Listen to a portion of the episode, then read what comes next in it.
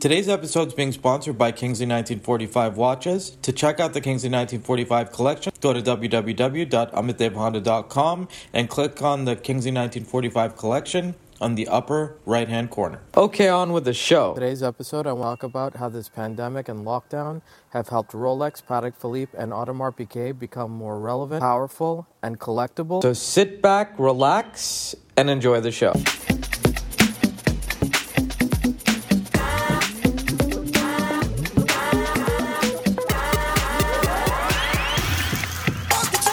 Dave Honda, and welcome to my uh, podcast. So, today I want to talk about how COVID 19 and this pandemic and the lockdown have really helped uh, Rolex, Patek Philippe, and Audemars Piguet. Um, so, those of you who are unfamiliar, these three brands are arguably the top three brands in the world. They kind of dictate what all the other brands do without saying anything because they are the ones that retain their value the best. Uh, they're the most powerful.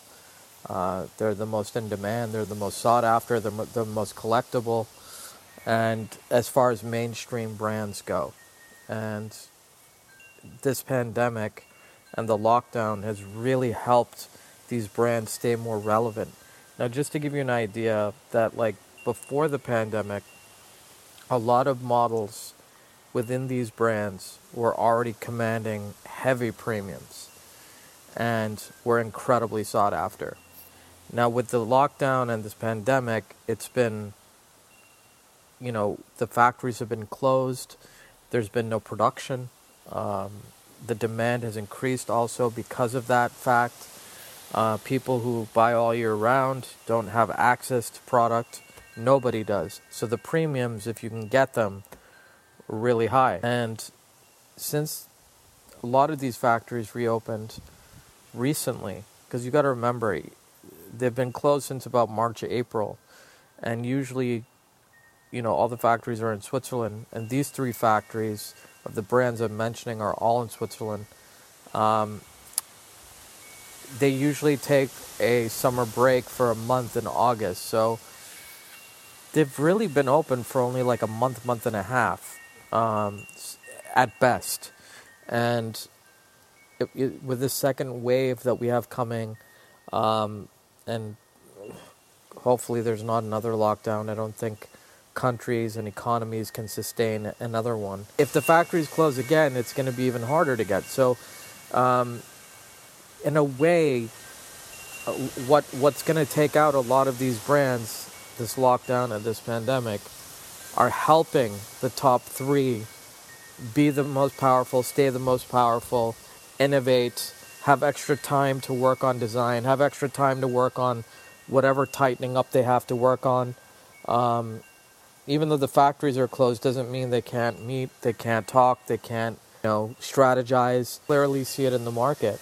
Um, you know, new product is always hard to get. Uh, the new Submariners, um, you know, they've come out now, and I mean, they're definitely going over retail, but it's um, we'll have to wait and see what happens with that. Um, there's mixed reviews about what's going on with the Submariner right now. Um, since it just started shipping in the last three weeks, there's a lot of them out there, but I don't know how for how long. It's you know with Rolex they know what they're doing. They, they and same with Patek and same with AP. They have a formula it's been working before the pandemic. It's strengthening because of the pandemic, and it will be stronger after the pandemic. So there's these companies are everything proof, um, and I think that they still dictate the way other brands work as well. I mean, I, you're you're now seeing, you know, brands that never had five year warranties before have five year warranties. Why is that? Because Rolex started with five year warranty about five six years ago you know, and and that uh, that created, you know, a change in the entire system. So, you know, just when you think, you know, who's being able to afford these watches and how are they selling? Well, l- listen, during this pandemic as well, the I mean, I know the stock market has been yo-yoing like crazy, but the ones who are making money is the ones who are wealthy and have had money and will have money and for generations, they will always buy, and they're getting wealthier and wealthier. So you know, those are the people who are buying these things, and uh, it really is supply and demand. But this extra layer of the unknown with this pandemic, it's incredible how it's assisted these brands in so many ways be- stay like truly relevant, you know.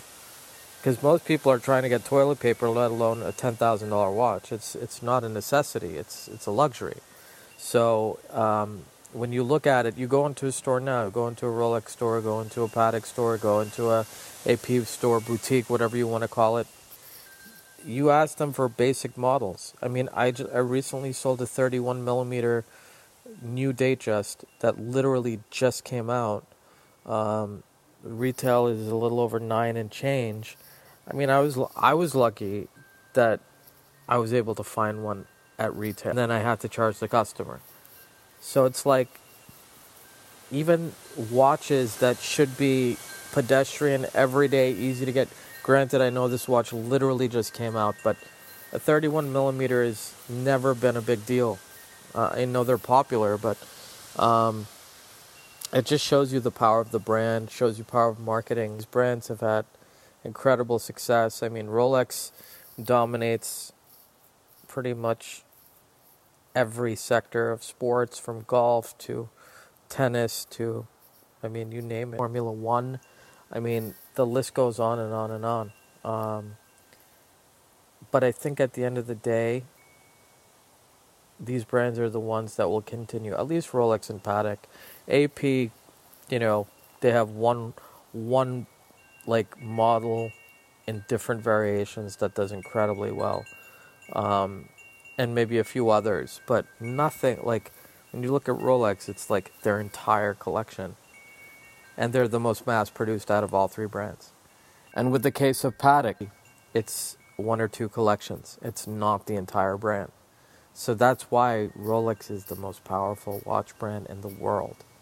Um, and will continue to get more and more powerful and continue to innovate and influence and create. Um, and so, like, that's why I always say Rolex is money in the bank. You know, they all are to some degree, but really Rolex is money in the bank.